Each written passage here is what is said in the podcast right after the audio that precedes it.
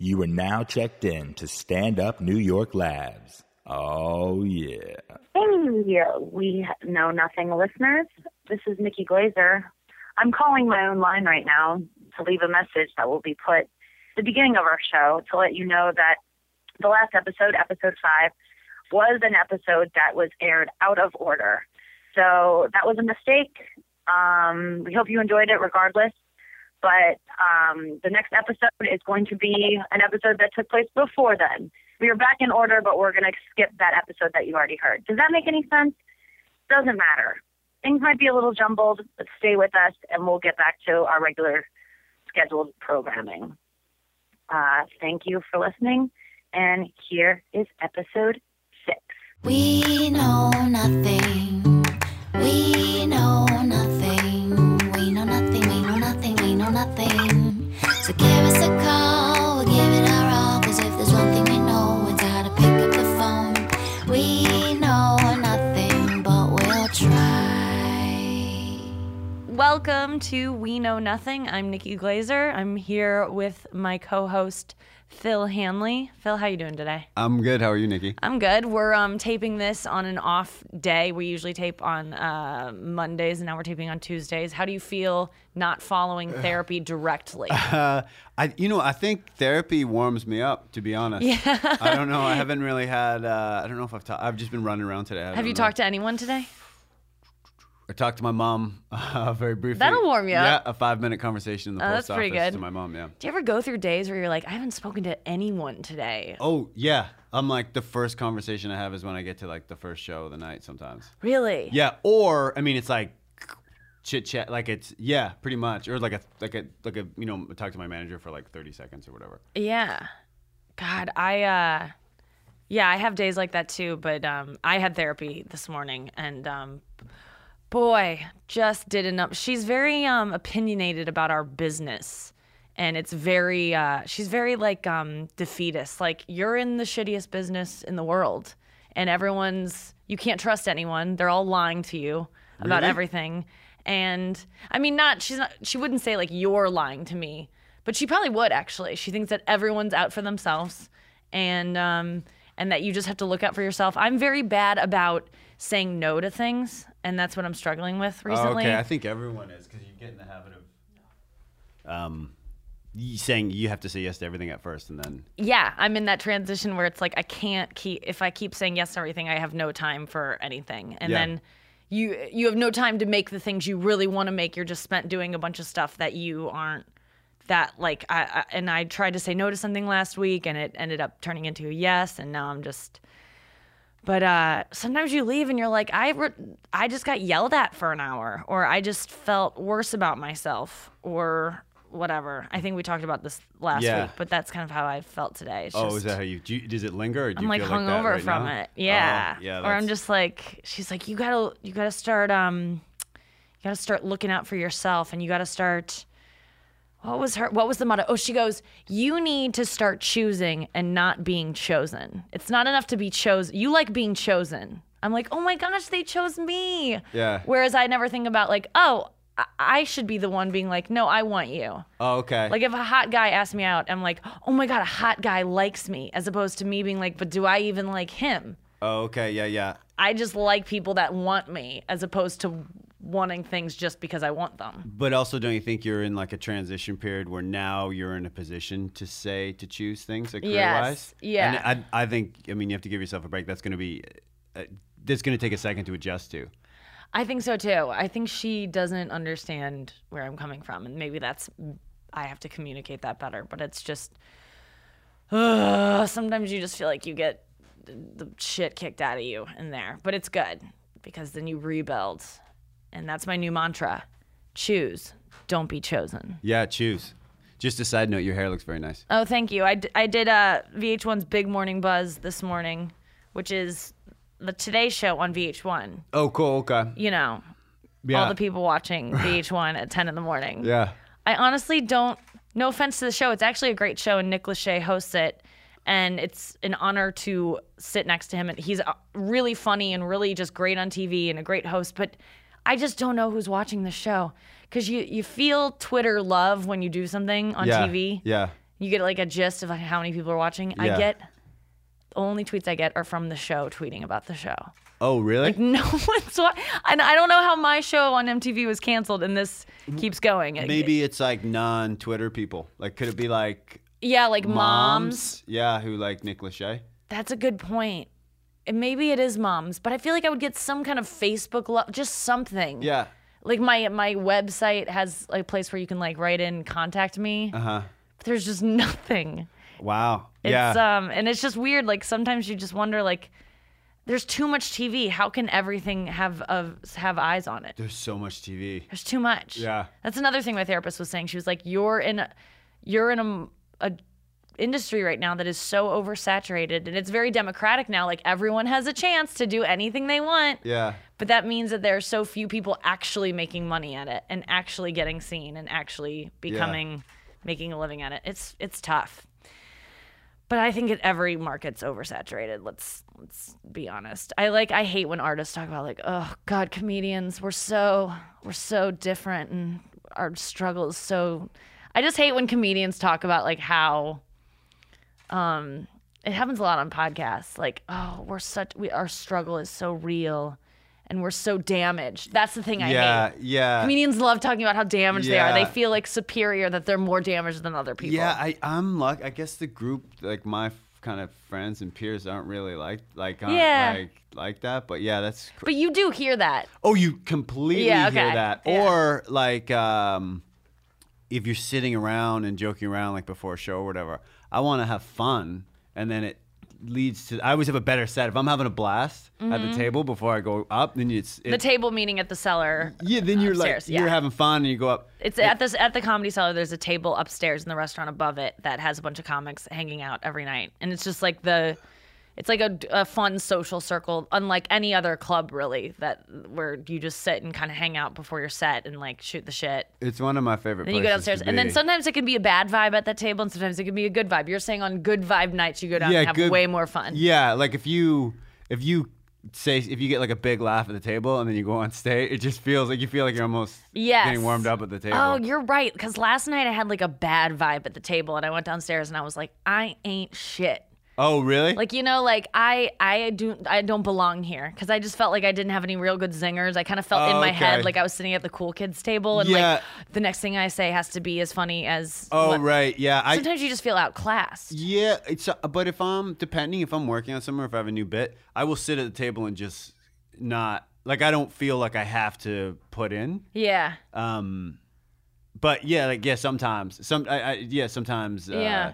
You wanna? I'd revert right back to 8th grade when Jill Hartsky, one of the popular girls, asked me to go to Cosmic Bowling, which is like bowling in the dark with like glow in the dark stuff going on. I don't know. It was like a cool thing in 8th grade, but she was one of the popular girls, and she took me out of my unpopular group and was like, plucked me and was like, come hang out tonight. Yeah. And I remember going there, and I was the only I was the new person that only one person approved of being there. Oh, okay. And I just remember being so insecure about everything I said and how all eyes were on me and how I just wasn't cool enough really to be there. Like I was kind of like a fraud. Oh, okay. And that's how I felt, I think, my entire life. There are times when I do feel like, huh, I belong here, but like, I can go back to that girl so quickly. Wow. Is that, that's so a state of mind, right? It absolutely like is. If you rolled into Cosmic Bowling and were like, fuck this, I'm as cool or cooler than all the... Yeah, I have low self-esteem. It's an issue.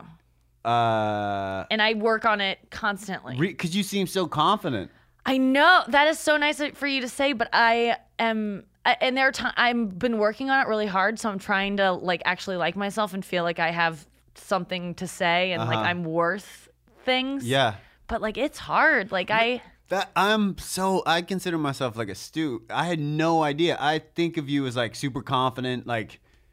Oh, that's so nice. I know, that's nice to hear. Like, so maybe it's working. You don't seem like someone who like questions decisions or whatever. You see, really? Because when we sit down, you know exactly what to do and what to say. Then we decide before we do the show, we listen to calls and decide what we're gonna do. You always. And I'm like, yeah, we could do that, or we're not sure. But you're like, no, it's good. And I'm like, oh yeah, Nikki's totally right. There are some roles where I take like a more like I know this is what I want to do, but like indecisiveness is my biggest flaw, and I think that's why I don't know why I can do it here, but I can't do it in some places. But okay. My whole life, I remember shopping with my mom in like 8th grade, and she's holding up 2 outfits, and she was like, "What do you like this one?" I'm like, "Eh," and she's like, "What about this one?" I'm like, "Eh." She goes, "You don't know what you want." And I was like, "I know." Like that, "you don't know what you want" has like been the mantra of my life. I feel like I don't ever know what I always think there's something better. Oh, okay. Yeah, yeah. Which my therapist said today, that's greed. That's not you like striving for more. That's you looking at something someone else has and being like, I want that, and it's like a bad thing. It's not like it's not like I want more for myself. It's like I want what that person has, as opposed to being just okay with what you have. Oh, really? Yeah. Okay. Which kind of blew my mind, which is good, because I want to look at that as a character flaw, as opposed to I deserve more, I need to achieve more, because it's an endless, there's never enough. Yeah. If I'm eating dinner with someone, I want whatever you order, regardless of, I always regret what I order right away, and then it comes and I'm looking at everyone else's plate like, fuck. Oh, really? Always. Wow, okay. Unless I made like a really great choice, which is rare. I always want what other people have.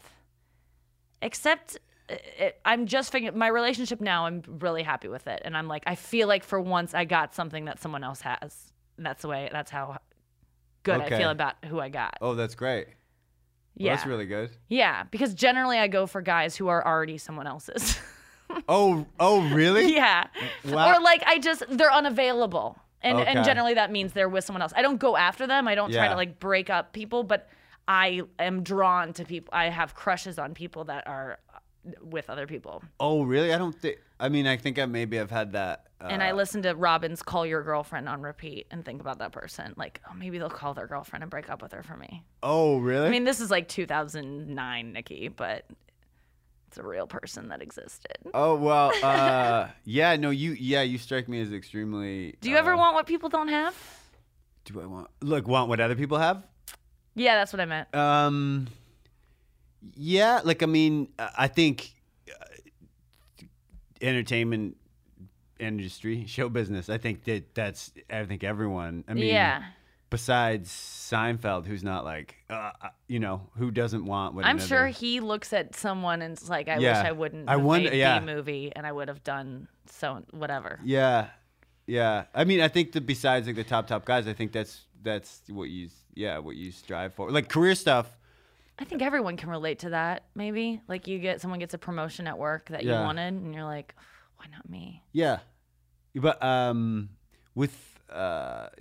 generally not with like relationship stuff. I'm pretty like, I agree. It doesn't translate as much to relationships, but you've never been drawn to someone just because they're maybe unavailable to you? Has that ever been a thing? No, I don't think that's ever happened. I've certainly liked, I'm sure I can't, someone doesn't spring to mind right now, but I've had crushes on people who were in a relationship, I'm sure at some point. Yeah. But I mean, my group of friends, like from people that I grew up with to people that I have friends now, are in different like relationship situations, like from like, I have a friend who's like been with his girlfriend since high school and they have kids and they're really happy. And none of that, I'm pretty happy with my situation. Like none of that stuff, I'm like, that's what I want. Yeah, no.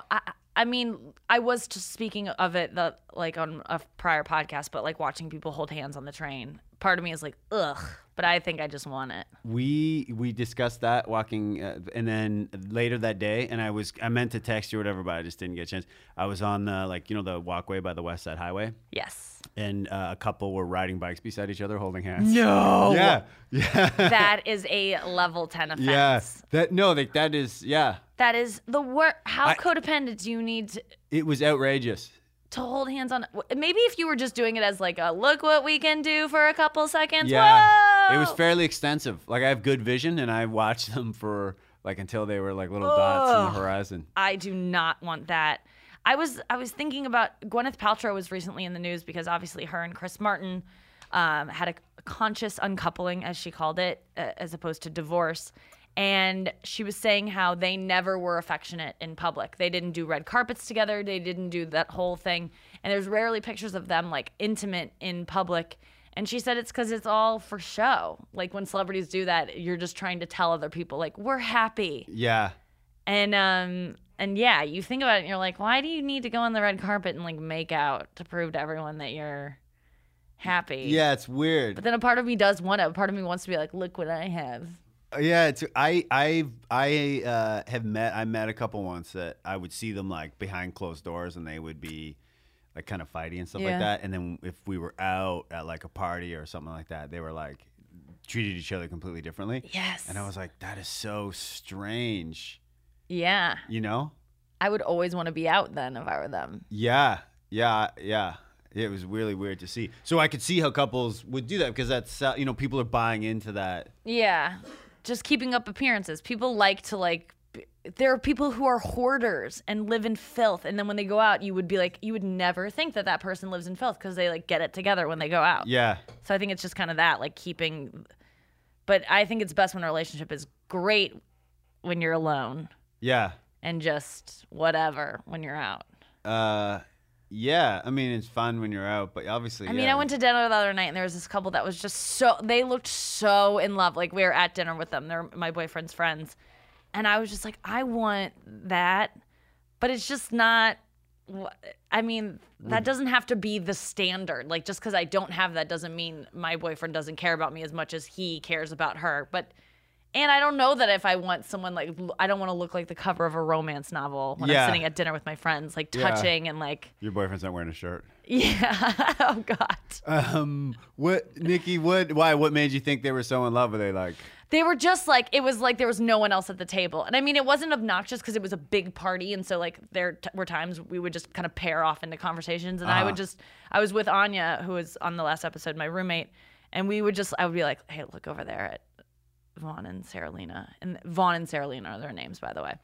They're two like models and they're just like engrossed. They're just like gazing into each other's eyes and they're married. Like they just got together and they've been together for years. Wow. And it's just like, whoa. Are they like European or something? Is Vaughn European? No. Really? He's from like North Carolina. Really? And she's from New Mexico. Oh, okay. I see this is like. But they're just so in love and it's like, that looks nice. But I'm sure it's maybe when they go home, it's not like that. Yeah. Well, but I'm sure it is. You often, I've had that growing up where you meet a family and you're like, this is like Norman Rockwell would paint these guys at a dinner table family.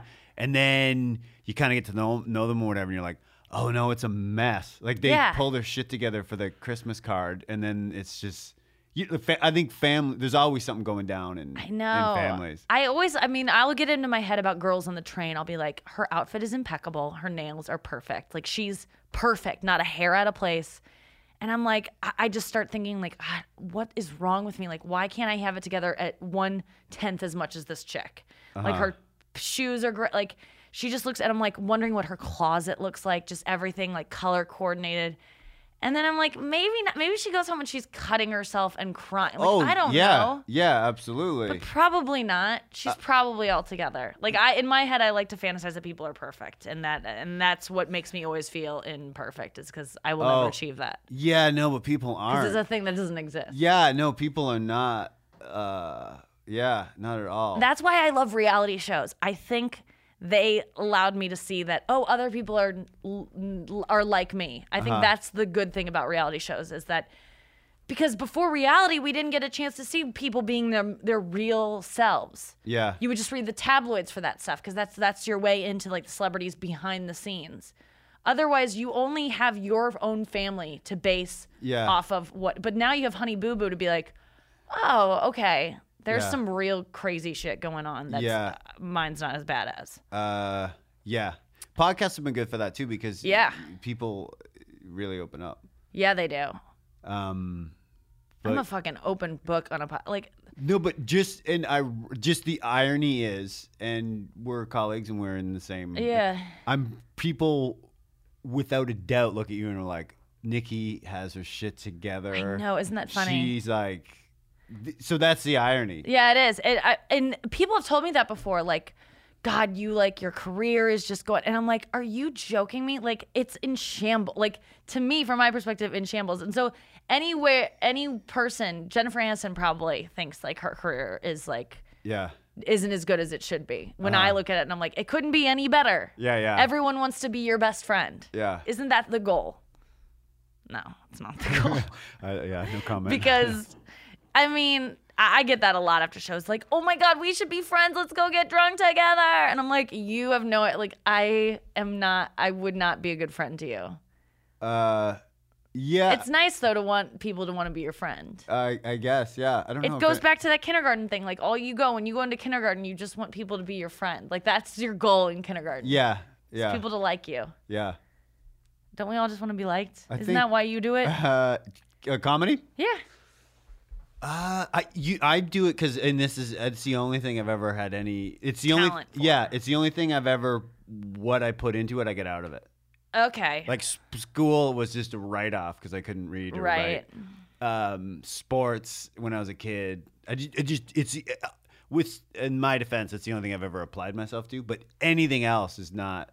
I've never had. But stand-up, if I do a lot of shows and I get, you know, better. Yeah, that's. I mean, I think that's true too. It's the only thing that I've ever been good at right away. Like not great at, but like, wow, I have a knack for this. Yeah. Yeah. A knack. Yeah. If I'm being phonetic about it. Okay, yeah, I agree with that. Let's jump into some advice and listen to our producer, John. We meant to catch up with you last week regarding, are you there, John? Are you there? I'm here. Please take a seat. Hi. Hey, John. Hey. So, John, last we left off with you, I think you were starting to see the girl again, or at least make contact with, and kind of hang out with the girl, not sleep with, the girl of your dreams, who you cannot be with right now because that's yours, because you just got out of a 4-year relationship. That's mine. You just turned down mine, Phil. It's okay. I was trying to do this. There you go. So what's going on now? That was 2 weeks ago. Yeah. Things are going really actually great now. Okay. With her? Yeah. We even like went away together. Wow. Isn't that crazy? Where did you go? We went to Hudson, New York. Oh my God. For what? Just to like go hang out. Did you get like a bed and breakfast? Like where'd you go? She had a friend that lived there and stuff, but they gave us a room and we hung out, and it was like, yeah, things are going really well. I really like her a lot. Is she your girlfriend? I don't know. I mean, so we were kind of drunk the other night, and she looked at me and she was like, "I don't want to see any other guys. Do you want to see any other girls?" And I was like, "No," because I mean that's not even in my mind right now. Yeah. You know what I mean? So I was like, "No," but I don't know if that means now that we're like exclusive. It sounds exclusive. It sounds like we are, right? Yeah. Ooh, Yeah, I remember having that conversation with my boyfriend because that was my way of getting him to be like, "You're my boyfriend, right?" And he, I remember saying the same thing. He was like, "I really like you," and I was like, "I like you too. So is it safe to say we don't like other people?" And he was like, "Yeah, it's safe to say." And so I was like, "Oh, then he's my boyfriend." He didn't know that though, and so I was calling him my boyfriend for months before I did it in front of someone. He was like, "Oh, I'm your boyfriend?" And I was like, "Yeah, for like 2 months now," but he didn't know. So I think that she is probably. You think so? Should I ask her that or something? I mean, I'm trying to, like I said before, I'm still trying to take this very slow. You know what I mean? Yeah. But I don't want to go out and date. I don't like going out to bars and just trying to pick up girls anyways. Yeah. So what's your hesitation then? If you're already going away with this girl, you're clearly spending the night with her. Yeah. What's holding you back now? I mean, you still think you need time? I guess I don't. It's not about that I need time. I guess maybe I just... Maybe it's more like I feel like maybe I jumped into this really quick and like I was just in this relationship and now I'm just in another one, and I don't know why I'm even hesitating at this point. How often are you guys seeing each other? Kind of a lot, like Thursday night, Friday night, Saturday night, Sunday night, we hung out. Oh, yeah. That is a lot. It was her birthday weekend though, and then I took her out to dinner for her birthday. You're her boyfriend. Really? Mm-hmm. But you can still, now's the time though. If I were her, I would think that. Should I ask her? Especially since you guys took time off and then you had time to think about it. Yeah. Yeah. And now you decided to go right back to where you were, which is hanging out all the time. Yeah. It seems almost that you have weighed it and decided I'm in it. I do like her. I do really like her a lot. Yeah. And she makes me happy and we have a really good time hanging out. And like she's going away to California for the weekend, and she keeps telling me how much she's gonna like miss me and stuff while she's gone. So maybe you're right. Yeah. So what's your plan here? I don't know. Should I ask her that or something? What's gonna be? Where are you gonna come from though? Do you want to slow it down again? I don't want to see her less. Yeah. I like seeing her a lot. I guess I'm just afraid to. Maybe it's I'm afraid to like announce to the public that I have a girlfriend again. Yeah. Yeah. Maybe that's what it is. Well, you don't need to. I would. It sounds like everything's on track. Why don't you just keep going the way things are going? Obviously, she doesn't want to see anyone. You don't want to see anyone. Yeah. Maybe that's what I'll do. Maybe I'll just wait it out until she. Yep. Does what happened to Nikki. I think that's exactly. You know, until she introduces you as someone, or until she asks you, "Am I like?" It wasn't for a while until my boyfriend started introducing me as his girlfriend. He just like I think avoided that scenario, so it's avoidable, and you don't have to announce it to everyone. It doesn't have to become like this. It's just weird because certain situations it gets kind of like, for instance, I brought her to the club to see comedy with a couple of her friends the other night, and some comic was like, "Who's in love?" and like everyone in the room clapped, and I'm like, kind of like, I'm like, what do I do? And the moment so passed really quick. Yeah. In those scenarios where like you go to a concert and people are like, "Shout if you're in love," and it's like, don't put that on me right now. I'm in a weird. You don't know my relationship. Not fair. Yeah, yeah, it's really uncomfortable. Yeah. I always think about that when couples are like, even like doing some of the material I do, I'm like, God, people on first dates don't want to be thrust into hearing about like sex right now. Like it's so, or like the topics that come up when you're like watching a comedy show or seeing music and they start talking to the audience. That's awkward. I get that. That discomfort you're talking about though, I think might work like in a way though.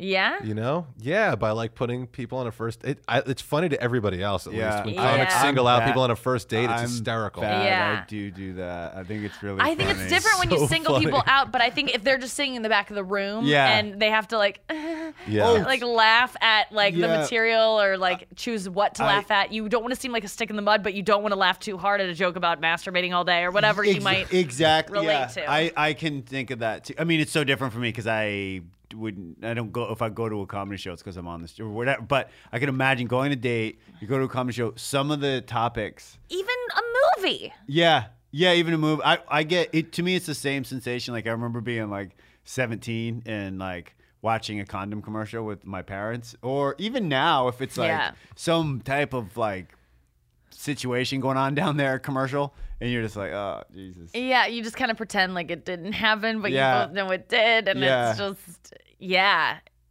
it's weird. Yeah. Okay, so you had that moment. I think what I'm sensing from you is, the hesitation of wanting to, like, be in something again. Like, have the label.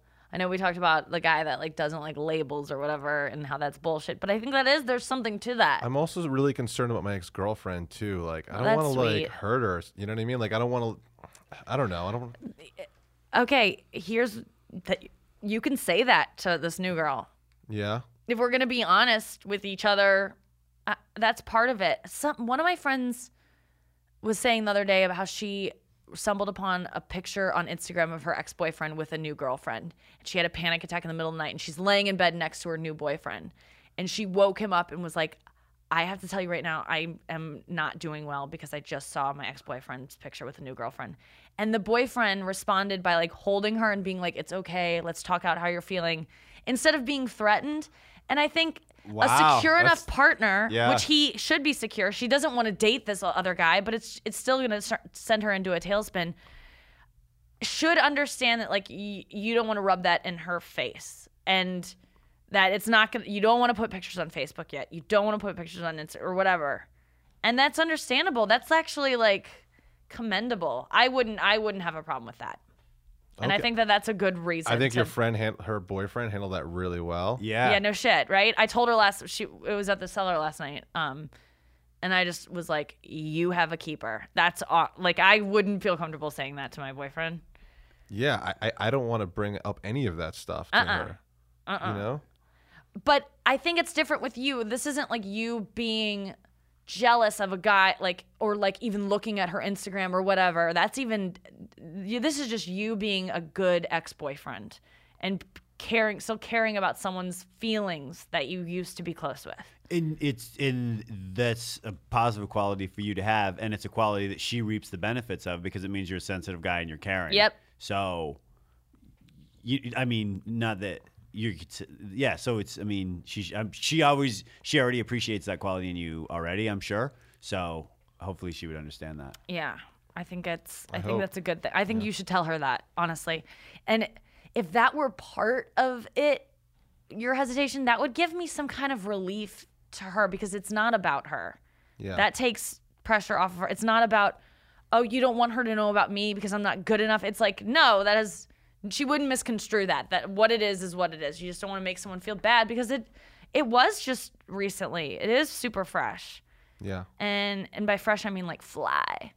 And it's super. Yeah, I think that's a great. I think that's it. I think you tapped into what's going on. Okay. Well, I'm gonna just have fun with this until we get to that. Ride it out. You know what I mean? Yeah. This is good. You don't need to establish anything. Yeah. Like, what's just live. Exactly. Yeah. It's great. That's why bitches be trying to put labels on things, man. Why do we want to know? Like, that's what Patrice said in his special, which we talked about last week. Like, why does it have to go anywhere? Why can't it just be? Yeah.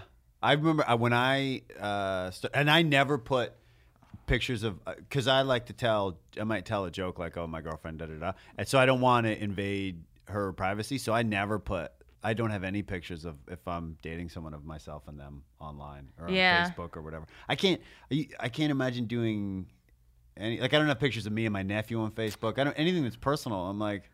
Yeah, that's different than most people. Oh, nowadays. Really? Yeah, everyone puts everything out there. Yeah, but I'm like, no, because I don't want.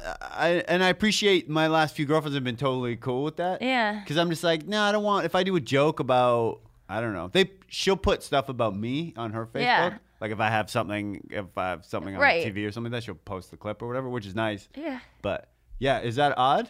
No, I don't think so. My boyfriend doesn't post anything. Would never do that for the same reason. He said I don't. Do that because I don't want my ex-girlfriends seeing, that would be so painful. And I respect that. I'm like, that is so, because I'm going to be your ex-girlfriend someday. And I don't want to be hurt, because chances are, yes, I will be his ex-girlfriend someday if we're going to go by statistics. And the fact that he wouldn't do that to me is like awesome to know that I won't, even if I dig and dig and dig, I won't be able to track down who he's dating. So that'd be great. I think that's the thing to do. I think that we do post things online and we want people to find out because we like to make people jealous. I don't care. Like, I don't care if anyone knows who my girl, why would I, like, why do, you know what I mean?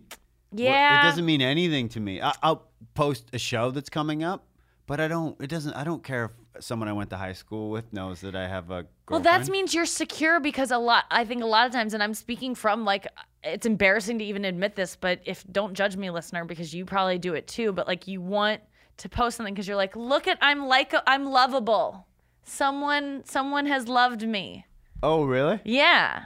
Oh. I mean, I don't think that's the sole reason I do it, and I don't even think that's like the majority of the reason I do it, but it's a part of it. I think that all social media is like us bragging a little bit and being like, look what this says about me, that I got this person who's this attractive, or like, I mean, that's a huge part of everything. I'm kind of the same way as Phil. Maybe guys just want to prove that they're more successful than they want to prove that they have somebody that really loves them. Yeah.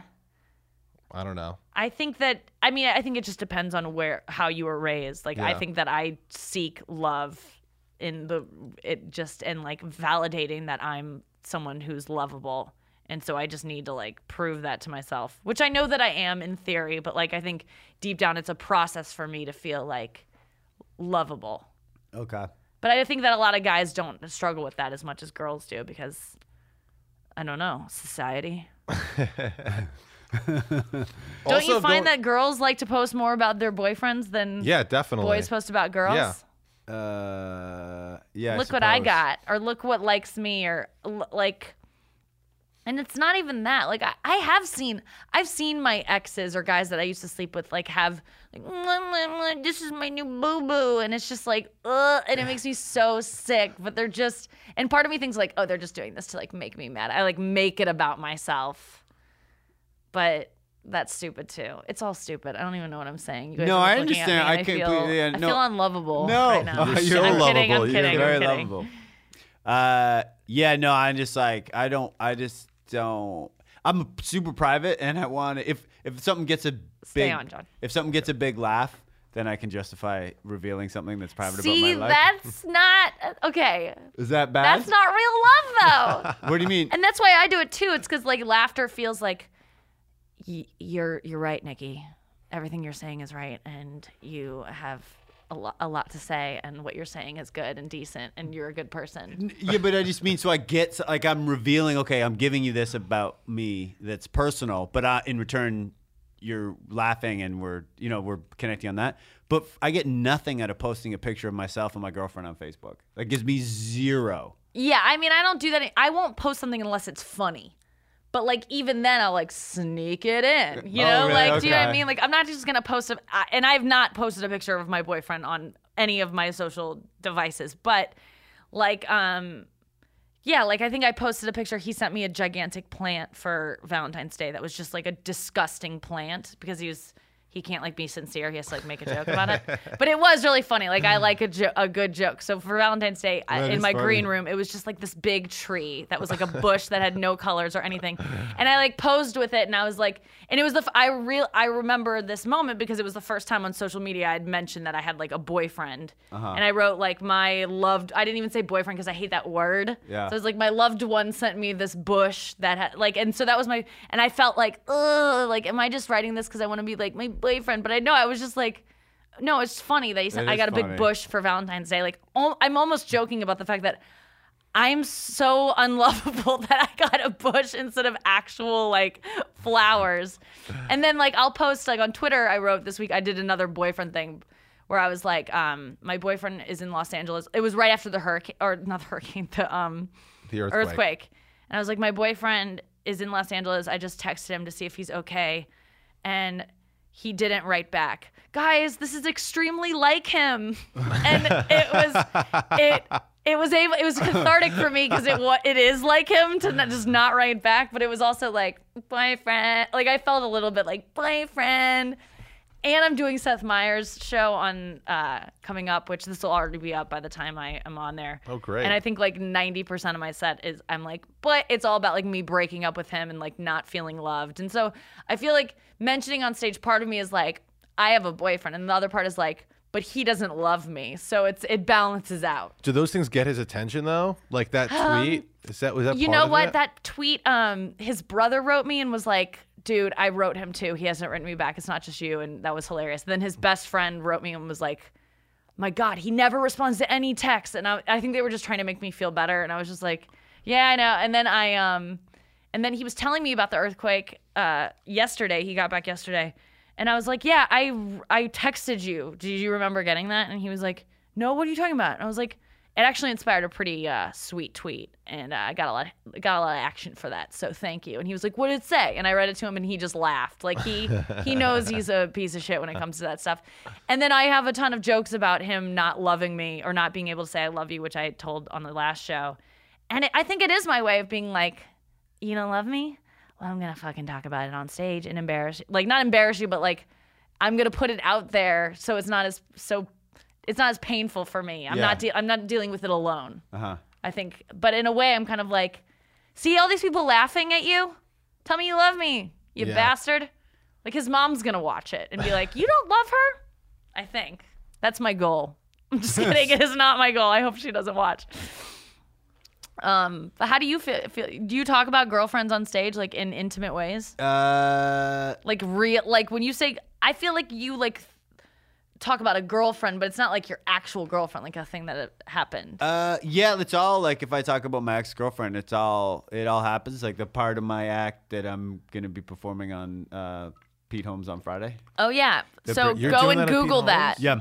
Oh my God, I love that part of your act. I do. It's the best ever. We talked about it before. You bring a girl up on stage. I bring a girl up on stage. I set it up. That my ex-girlfriend broke up with me over the phone. We were together 5 years and she broke up with me over the phone. And that actually happened. Okay, yeah. I was in, have I talked about this on the show?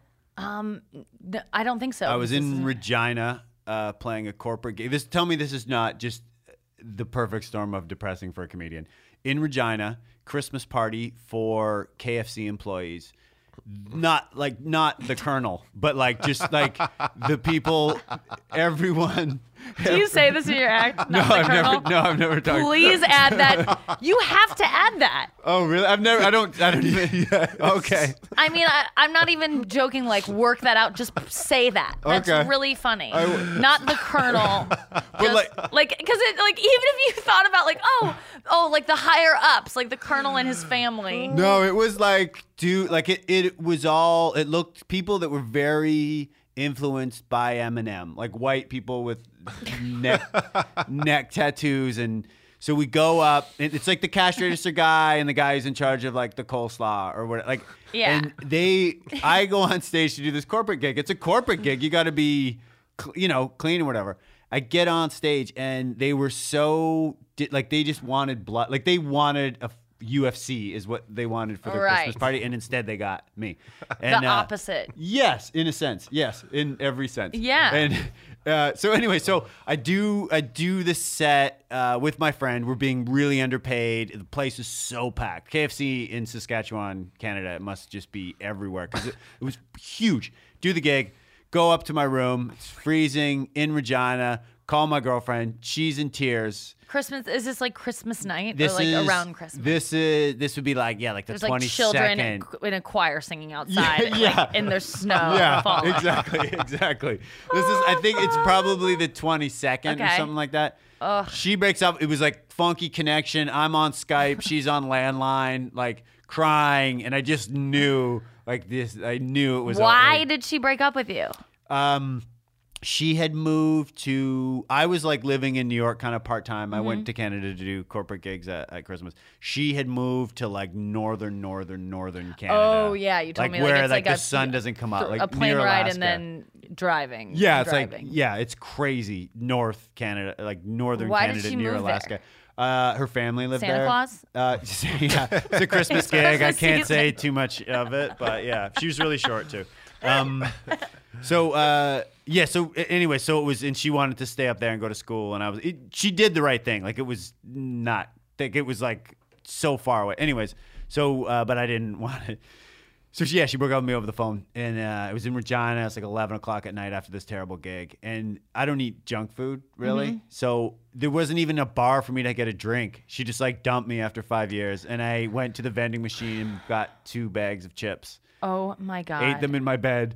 And then the next day, went out with a person. Like it was like a 2-person show, and it was my friend, a very funny comedian, Erica Siergerson. And we like I just saw her, and it was one of those things where it's like I was in such a bad state that I felt bad for her. So I was like, your day, you like, how do you say?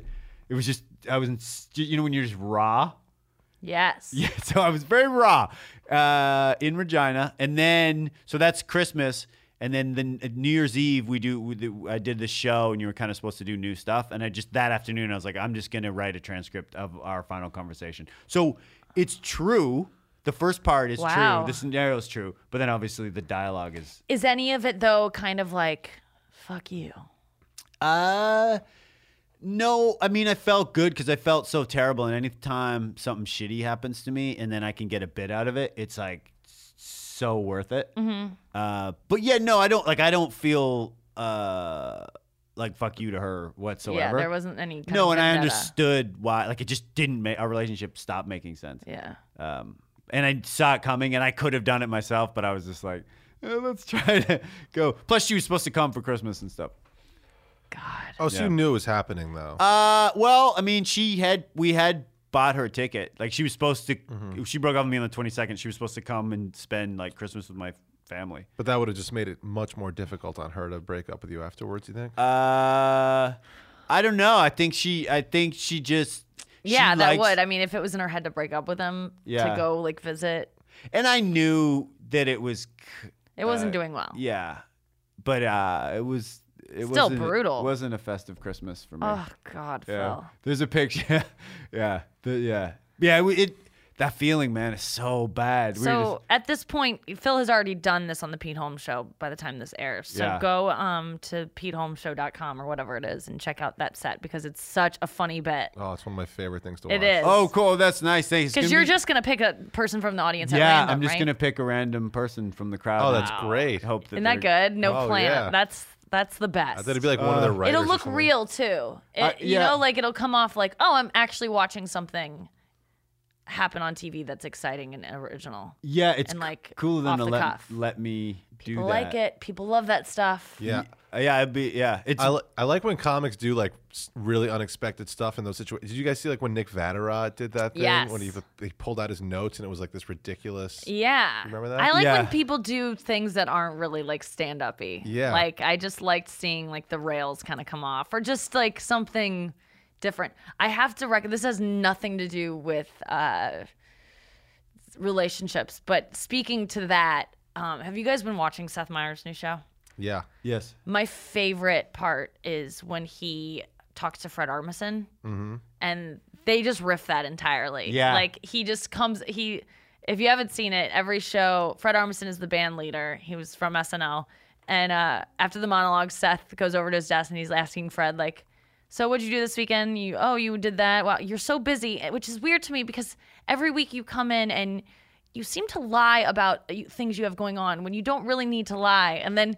He says, like, for instance, backstage, I just heard you were telling someone that you have a new young adult novel coming out. And that'll be his prompt to just make one up on the spot. So, like, every night Seth tosses him some idea that he has to just kind of, like, you know, and he's make. So talented. And he's so funny. And the way he looks, like, the look on his face every time Seth Meyers accuses him of making things up is so funny. I watched, like, 20 of them the other night, which that's how many there are at this point because it's such a new show. But it is one of the funniest things on TV, I think, happening right now. It's cool. It's cool because it reminds me of when, like, old Tonight Show clips when people didn't have interviews prepared and stuff like that, and we just people would get drunk. That was like a thing. Yeah. Why don't people get drunk anymore? I don't understand. I know. I don't understand why someone hasn't done a late night show and billed it as we're taking the model from the Tonight Show, old school Tonight Show, when it was. Everyone watched it. Like my dad said, like everyone would stay up and watch it. Everyone, yeah. Like, that's why you would be an instant star after you did a late night set on there. Yeah, and just be like, that's what we're gonna do. We're gonna try that. People, we're gonna have a couple drinks and are gonna. Man, when I did the Tonight Show, I was drinking at the time, and they had booze backstage. I don't know. You've done late night. Do they have booze backstage? Ferguson has like a full bar backstage. There's like a bar room where. Yeah, why are we all so responsible? I chugged a beer before I went on stage just because I just needed to loosen up, and it was great. But like I wasn't drunk. Yeah, it'd be so funny to see someone go out and be wasted. Like that doesn't happen anymore. Yeah, and maybe it's because it would exist online forever. Because back then on the Tonight Show, unless you video record, there weren't VCRs. So you would it would just be word of mouth at that point. Yeah, but as a comic, you wouldn't like pull it up on Hulu. Yeah, but as a comic, it wouldn't like destroy your timing or anything like that. Yeah, I mean, if you wouldn't, comics are so neurotic. You wouldn't do something that wasn't going to like put you in the perfect place. Like I'd never gotten too drunk to perform or anything like that. Even when I was like a drunk, maybe once or twice, like when I was partying and I was doing the set, I didn't really give two shits about. But something like the Tonight Show, you're not gonna drink your face off. You're too scared. But like when you're a comfortable celebrity just going out to talk about whatever movie you just did with Colin Farrell or whatever, like why wouldn't you get drunk? Yeah. Like Frank Sinatra would like come on to those shows like whatever. Drew Barrymore would go on as a 7-year-old like wasted. Yeah. It was a different time. And I think Jimmy Fallon kind of gets back to that where it's kind of like a party. Yeah, I could. Or maybe Kimmel. I don't know. I don't know what you mean by like return to the old format. Well, just you always hear stories where it wasn't planned or like. Yeah. A guest would be on and then like Rickles would just walk out. Like Dean Martin would be on. Oh no, I think there's a famous clip and I could be wrong, but I think it's Rickles is on and Dean Martin. People would just walk out and people wouldn't know and just it's so fun to watch. It's like what you said about Fred Armisen. It's just so fun to watch someone on the spot. Yeah. Opposed to things being. That's why improv is so fun to watch when it's good. Because you're just like, oh, is this really happening? Or like, that's why crowd work, whenever you go into the crowd and talk to someone, it can be, the bar is so low for funny. Like you can just say something that's kind of funny. And because people are like, she definitely just came up with that. Yeah. It kills. Like if you just say like the easiest thing ever. What was I just gonna say? That's what when I had my own talk show, MTV would be like, we just want you guys to like riff more, and just like, we kept hearing the word riff, so we were like, great, we'll riff. And they're like, great, send us a script of what that looks, and we're like, no, that's not what riffing is. They would want us to send us a script of the riff.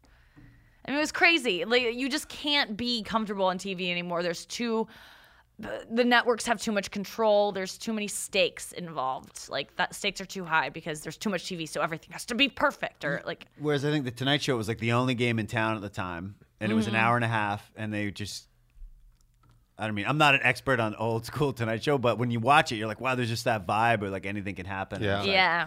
That's why seeing live comedy is the best. It's just a whole different experience. It's so much better. It's not. It's better than live theater, because theater, they're not. There's nothing that's gonna pull that off the rails. It's just, there's nothing like it. Nothing. And I just, I'm shocked. I'm shocked people come out to see it, because I feel like if I didn't do comedy, I wouldn't go see it, because I like wouldn't know to or something. Like, I just feel like, but I feel like also more people should see it, because it's. But there's so much bad stuff, and there's so many lies. Like, I was just in Times Square, and there was some guy barking for Comedy Central taping tonight, and I was like, "There's no Comedy Central taping. I know what's going on tonight." Yeah, probably someone from here. It was terrible. It was. I was like, I wanted to stop and be like, "What? What are they taping tonight?" People show up here thinking there's going to be a taping. We deal with that nonstop. It's terrible. They think they're going to be film crews here. Yeah. And you're like, thank God this isn't a taping. Do you know how long those fucking take? And how raw your hands are at the end of it from clapping for nothing? Okay, should we get into this call that is one of the weirdest calls we've ever had? Which isn't saying much. We haven't done that many calls. But this is just, we're going to play a couple minutes of it, and then we're going to call the guy, because it's just, it's like 4 minutes long, but we're not going to play that much of it. Here we go. Oh. Hello. I'm a little uncomfortable calling, but I think that probably this is maybe one of the better venues I could call, because it's actually a pretty horrible issue that I have, but it's one that I try to have a sense of humor about. Now, it seems strange that I might be calling you for relationship issues, but I have a wife, 2 children. I've been married for almost 30 years now. And the thing that's most amazing about the fact that I've been married so long is that my wife has an extremely vicious temper. She's very verbally abusive in particular, but sometimes physically. One of the things she likes to do for me, for example, is she likes to threaten to rip my balls off. Her favorite threat when she gets angry is to rip my balls off, and she makes her hand like a claw, so I can see her well manicured nails and imagine them actually ripping my balls off. And it's almost like everything I do, any little thing, she's very pissed off all the time, and I know it's maybe not something to make light of, but it's very difficult for me. Okay, I'm going to stop it there. He goes on just to say that he's he makes light of it, but it is, he repeatedly says "rip my balls off," because I'm sure he is hearing that a lot, and he sounds he goes on to ask, is this a normal thing? Do women just want to rip guys' balls off? Is this? And he says that she is very normal in front of their friends, but then at home she's really vicious to him, and that she's very giving and helpful to everyone she meets. But then, and he's like, is this normal? And it's weird for me, because this guy's been married 30 years. Yeah. He's been married more than I've been alive. So I feel odd giving him advice. What I want to say is just get away from this woman immediately and your poor, poor kids. Yeah. So we're going to call him, even though this could maybe not be a good idea, because I'm kind of scared to like talk to someone who's in this situation. But yeah, we were on the fence if we were going to call. Yeah, our balls were caught on the fence. Yeah. It's just the ball thing. You can't not laugh at the word balls. Well, if you put "rip them off" in front of the word balls, it's what is that? Funny. What's your initial thought about this? Well, with it, his message got a little lighthearted, a little more lighthearted as it went on. Yeah. But yeah, it's definitely an unpleasant image. I wouldn't say it got lighthearted. Lighthearted-er? Is that okay? Nikki, it just got less depressing. Yeah, still didn't end on a high note though. Oh no, yeah, there was no like uplifting like. No, you're right. We're gonna be okay. Yeah, I wasn't inspired afterwards, but it was. Yeah, it just he acknowledged that he kept saying that phrase and that he was. Yeah. Joking a little bit. Yeah, because how could you not? Yeah. Are you with us? Hello. Hi. Hi. What can we call you? You can call me Mike. Hey, Mike. Hey, Mike. It's Nikki and Phil. We just played your message, and we both actually just listened to it. It was the second time we had heard it, so we're well aware of what your story is. I want to ask you: are you the same person that tweeted me that you couldn't call right away because you were sitting next to her? Yeah. Okay, that's what I thought. So you've been married 30 years. How often do you get this threat? This rip your balls off threat? That's a good question. I would say it's up and down, but I would say it's close to 3 times a month. Ugh. 2 to 3 times a month. And what sets her off? What's her thing? What puts her in this kind of mood? It's kind of weird. She likes to be very in control. Yeah. And I have a feeling that it's a matter of little things happening that she kind of buries and doesn't say anything about. And then there's one thing that seems very insignificant, but it's finally like the last straw. And so she just starts to flip out, and she'll throw stuff around. She'll grab my not grab that, but she'll grab my belongings and dump them out or something like that. And yikes. Then you know, it starts flying, the threats. And yeah. And wow. It's very interesting because almost, I would say 70% of the time she's a very lovely person, and it seems like somebody who's very helpful and kind, but she kind of puts that on, and for whatever reason, it's like that facade cracks when there's a few little things that go wrong, or that she just doesn't like, and then it's just like flipping a switch. So is she sometimes helpful and kind to you? I beg your pardon? Is she sometimes helpful and kind to you? Less often. Yeah. Yeah. Both, you know, to the people in the family, she's a little more dictatorial and But from time to time, she'll do something. In other words, the beating will stop.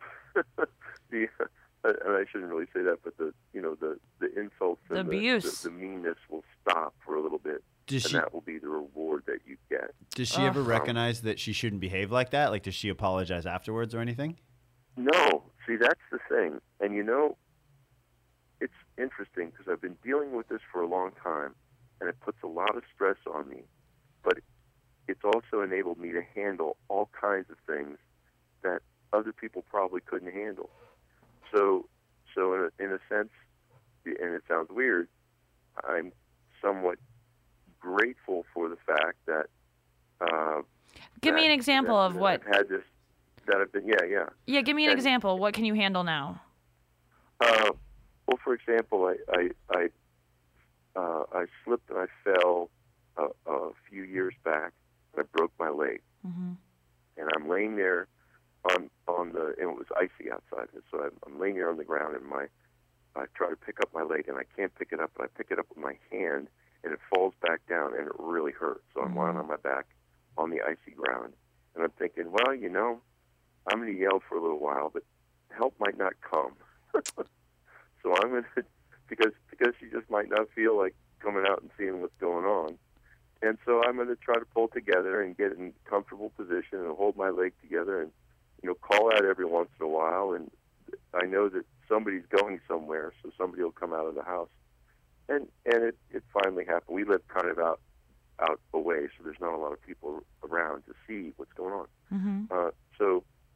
So at any rate, that was kind of a traumatic thing, but I kind of kept my head through the whole thing.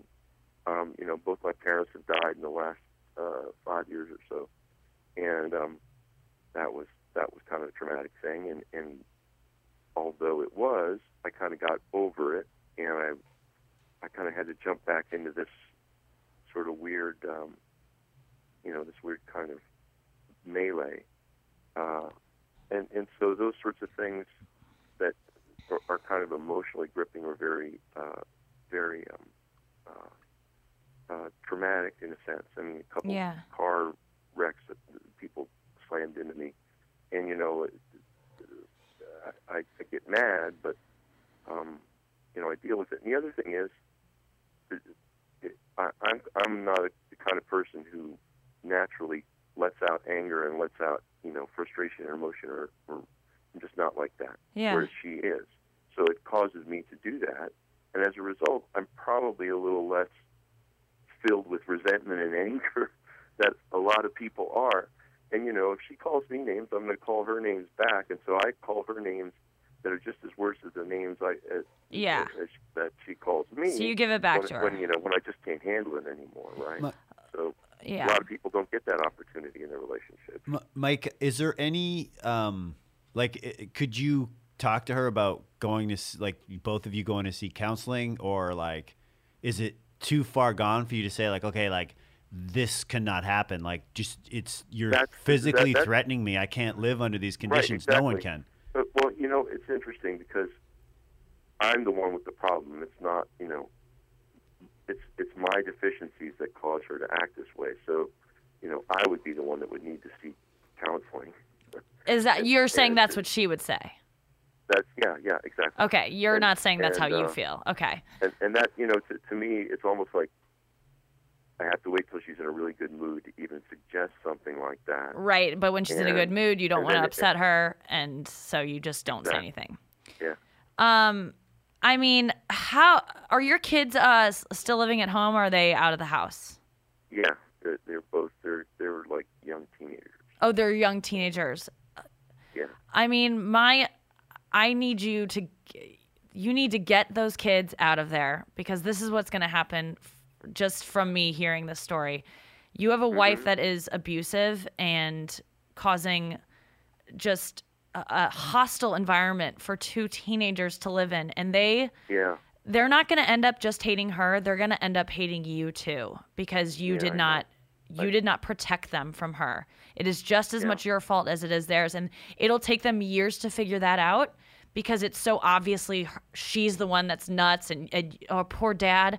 But the fact that you weren't man enough to take them out of that situation and say, you can't talk to me or my children this way, it's going to come. They're going to resent you for it. So you need to leave her. I mean, I hate saying that, because I was just telling Phil, you've been married longer than I've been alive, but I worry for your kids. And if the fact that I thought they'd be a little more grown since you've been married so long, but you need to save them from her, because obviously they're catching some of this abuse too. I'm sure they get verbally abused as well. Yeah, and it's not like, first of all, I can talk with them, and I've talked with them about this, and I ask them, what do you think my options are? And, they'll list some things. So it's not like we haven't talked about this. Yeah, but they're not supposed to be giving you your options. You're an adult. They're kids. You shouldn't put that on them. No. I understand that. I guess what I'm saying is that I let them know that could be an outcome of this. Right. And I recognize what you're saying. Yeah. But on the other hand, what happens? I mean, what happens when you do something like that? It's not like it's as easy as. And I'm not saying it's easy, but if you read anything about spouse abuse, and you look on the internet for it, it always talks about you know, it always assumes that the abused spouse is a woman. Right. There was an abused spouse hotline, and they said, you know, for either gender, and I called it, and, you know, somebody picked up the phone and hung up. So it was almost like there's no resources. Ooh. And I'm not making excuses, because it's just really awful. It is. But you always think, well, it's a little better now. Yeah. No. Gotta get a little bit better. But Mike, you should go to counseling or something. Like, you could go to a therapist. You could go to, if it's either has to stop or you have to be removed from the situation. Because I would be scared if you just left. Then if she has such a bad temper, then she's going to start taking it out on one of your kids. I would, and I wouldn't do that. Yeah, I mean, that would be the thing, and there's legal ramifications for that sort of thing too. Oof. And then it's almost like it's almost always the man is somehow the bad guy. Yeah, and she sounds like she would lie and paint you as the bad. You know, like this is messy. What can you do? Like now to be proactive in rectifying the situation? Like what can you do this week to either see a counselor or look into relocating? There's a couple things. I would like to get to the point where we are having a conversation with somebody else and she doesn't view it as an attack or that I'm trying to take control of the situation or that somebody will agree with me and not her. Right. Because I think that's really what it boils down to. And there are people that I know that I think we could probably talk to, and that's what I'm going to try to steer her towards. We go to a church, we know people there, and we could talk to somebody there, and that would probably be a less threatening situation. And she could say all the bad things about me she wants to, and you know, get it out of her system in that milieu, and then because I really don't care. I just want it to stop. Yeah. And it's really, you know, you'd think after a decade, you would think, you know, just one decade of this, oh, it's never going to get better, but it's always like it gets better for a little while and then it gets worse. Right. Yeah, well, I think you should try to set a goal to make a step towards rectifying the situation, however you have to do that. But I think you should make a goal, like when you hang up the phone now. I think it's like you have to act as soon as possible. You got to protect your kids from this. They're gonna do it to their spouses. That's a vicious cycle. I will do that. I will use this as a save your kids. A stepping stone to do that, and I'm going to make a goal by the end of this weekend to talk with her about doing that kind of thing. And I totally think this is important that you called, because more people need to hear that spousal abuse does not just come from the male always, and there's this stigma, and it must be so hard to get help, because it's so easy for a woman to turn it around and say, well, no, I'm the victim, and right. I don't right. I can't imagine what you're going through and how long you've put up with this and how you keep hoping it'll get better and it doesn't, but I just don't want these kids to resent you, because they already resent her, and unless you get them out of the situation or at least attempt to, they're going to feel very alone ultimately and abandoned by both of you. And that I've had tried to ameliorate that by talking with them and letting them know that I recognize the situation. And see, she won't be mean to them, as mean as she can be, if I'm around. So they do realize that I will not let her you protect them. As mean to them as she is to me.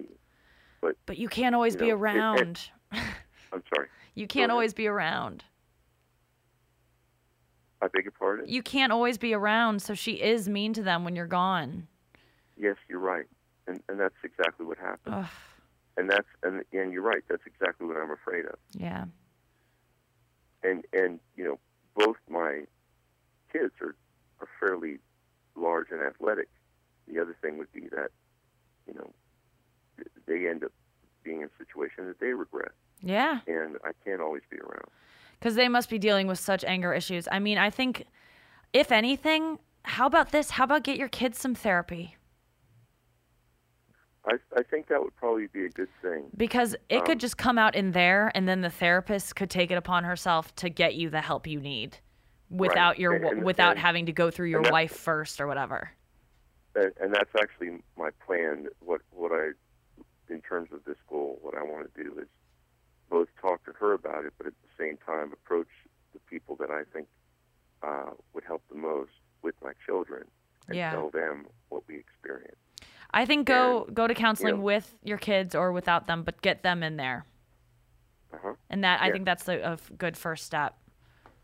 I think that's very good. I think that's very good advice. Well, and I appreciate you taking the time. Oh my gosh! Well, we appreciate your call. Yeah, it's it's obviously an insanely sensitive issue and just so hard to even hear. And we wish you the best of luck with it. And thank you for calling and sharing it with us. And I wish the best for you. I really do. I appreciate it. Thank you very much. You're in our thoughts. Yep. Take care, Mike. Thanks, Mike. Bye-bye. Bye. Oh, boy. Yeah. I mean, I think we did as best we could. Yeah. We did as best we could. And we could have just not taken the call, but we thought that it would be irresponsible. I think it's important because that is a classic example of someone who is just stuck. Yeah. Because divorce is so fucking hard. And especially as a man who's getting abused, the second he goes out to, says to a judge, well, she says this, she's going to be like, well, he does this and he's watching porn. Like, she'll just come up with some bullshit that justifies her behavior. And it's just, it's really a shitty situation for him to be in. But I think that I'm glad the kids aren't grown yet because there's like a hope for them. Yeah. But, cause I was thinking like, if they're like my age, they're like already like, fuck both of you. Yeah. Dad, get it together. And you're right. It will dawn on them at some point that he totally let them down. Yeah. Cause he's going to be the hero right now. Cause dad doesn't say mean things to us. Dad's cool. Yeah. But then it's going to be like, dad's a fucking pussy. Yeah. He let mom talk to him that way. Yeah, and they're going to just hate both of you. Yeah. And so it's, oof. And I can't believe he trusted us with advice, but well, something has to no one would be like, it'll be fine. Something has to happen. This happens so much. It's just so common. I know so many people come from this of a situation where the father left and then the mother, was then unkind to the kids. Like she's got to vent on someone. Oh, and she does when he's not there. Yeah, he already said like she's kinder to them when he's there. Yeah, so that means he knows that shit goes down when he's not there. But it's crazy if she doesn't even apologize. It's so far gone that she's not even like, of course I said I was gonna rip your balls off. That's what people say. Like that's how she feels she should interact. Oh, you can tell she's a nutcase. But also it was interesting because we were just talking about how you see a couple out and they're nice in public, and then you don't know what's going down. I know. I bet that woman's church friends are like, she's not this, Maureen. Yeah, but right? But her lemon bars are so delicious and perfect. Yeah, and she has it, and she does yoga every day. How could she possibly have that?